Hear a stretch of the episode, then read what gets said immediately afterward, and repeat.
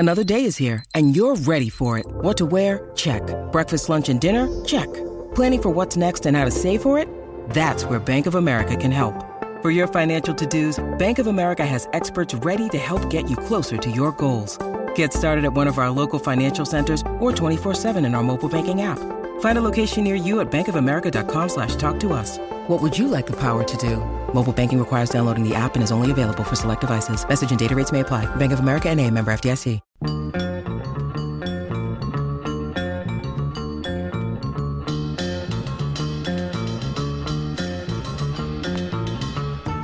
lot of success. Yeah, I loved going out to South Point for World Series of Bowling back in the day when they would tape shows and then play them back. Yeah. Can you believe where we are right now as a tour with this Fox contract uh, and yeah. how many live events they're having on? And we're back on over-the-air T V again. And again, when we always praise Tom Clark for the job he's done getting us to where we're at now. But it really is crazy if you think back ten, fifteen years ago where this tour was to where it is now. It is night and day, Lenny.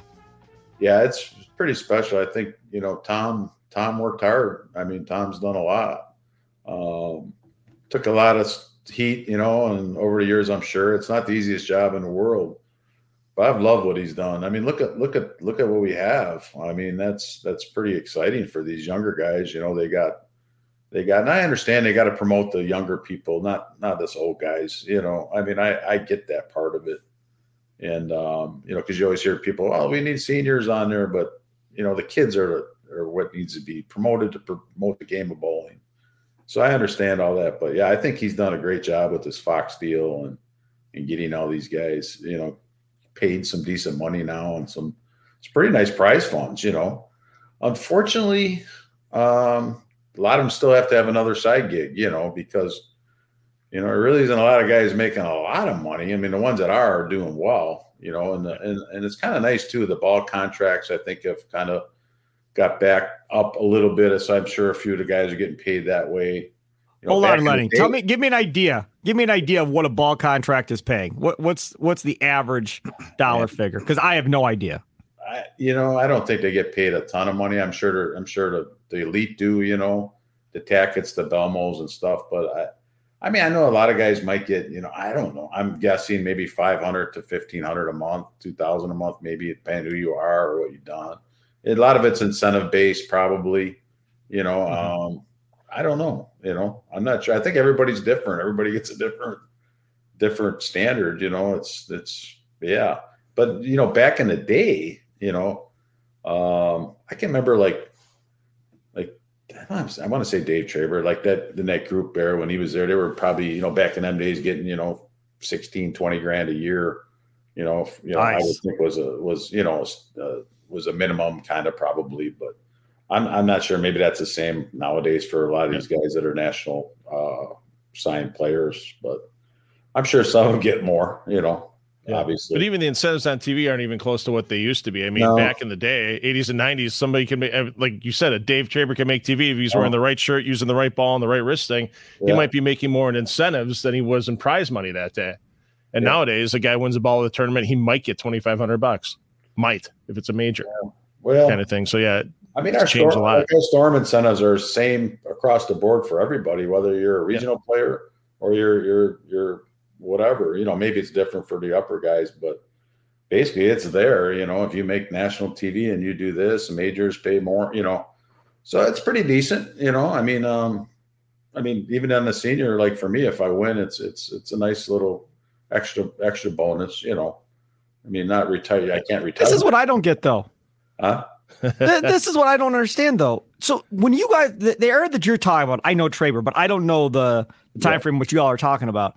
So is that back when it was like A B C, Wild World of Sports days, right? That's what you're talking yeah, about? Yeah. Okay, so that's right. So that's over-the-air T V too. So why wouldn't those th- that money, that incentive money that you're talking about, why wouldn't that have gone up once you landed the Fox deal uh, and have even more exposure than you did before? Wouldn't that make sense that they would go hand in hand? Or as a company, you just say, well, I mean, that's great for us, but we're not changing anything for you. We're just going to keep doing what we do.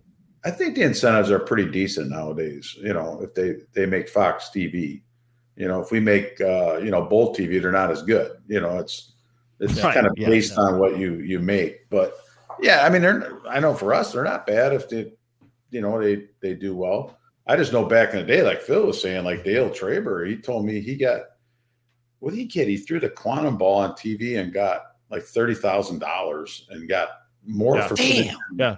using the ball than he did for fin- the, the place he finished. I might say he got twenty some thousand for second back then or whatever, but it was real close.